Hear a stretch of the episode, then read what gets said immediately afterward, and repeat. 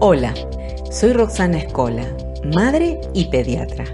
En este podcast voy a ayudarte a reflexionar sobre todas esas inquietudes que nos surgen como padres. En mi consultorio vi una repetición constante de situaciones que los padres no sabemos cómo resolver y que la medicina no logra abarcar. Vamos a hablar de nuestra relación con nuestros hijos en las distintas circunstancias de la vida, pensamientos, emociones y fortalezas, para que te sientas capaz y puedas disfrutar con tranquilidad de esta hermosa etapa de ser padres. En este capítulo vamos a ver cómo sabemos si se alimenta bien, si estamos dándole la teta y, que, si está alimentado bien. Bueno, en primer lugar, supongamos que estamos en los primeros días de vida, es importante que sepas que tiene que mojar pañales. Por lo menos los primeros días de vida, más de cinco pañales. No vamos a esperar que tenga la cantidad de orina que tiene un pañal de un niño de un año, que es un niño que ya pesa 10 kilos. Si tu bebé es recién nacido, pesa entre 2 kilos 500 y 3 kilos 600, lo habitual. Eh, con ese peso, el pañal del recién nacido va a ser cantidad suficiente, pero que no tiene que estar muy oscura la orina.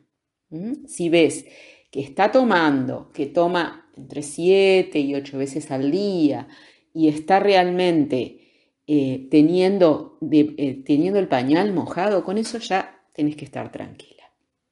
Lo otro que podés ver es si realmente se produce vaciamiento de cada una de las mamas. ¿Cómo te das cuenta? Bueno, porque la mama antes de amamantar la vas a tener bien durita. Y cuando terminó de vaciarse, esa mama fue toda, o sea, se queda blandita, flojita.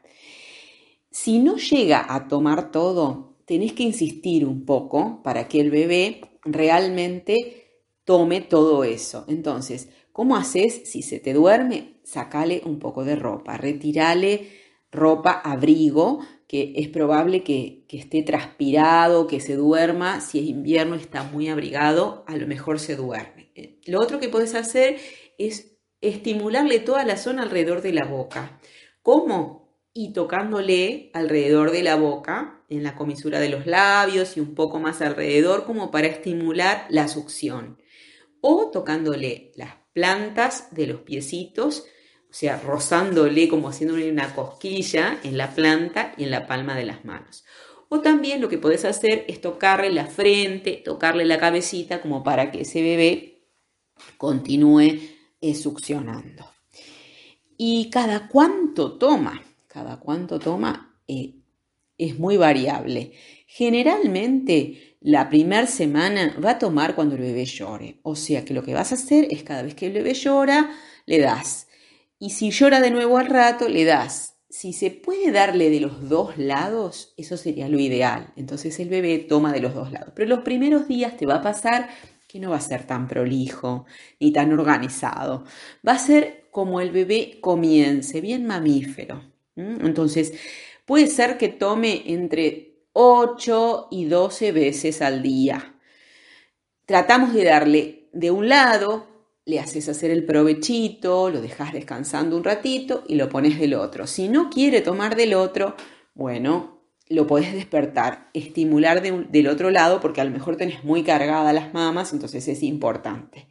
¿Cómo te das cuenta? Entonces, eh, con, el, con el vaciamiento, con el pañal claro y que está tomando.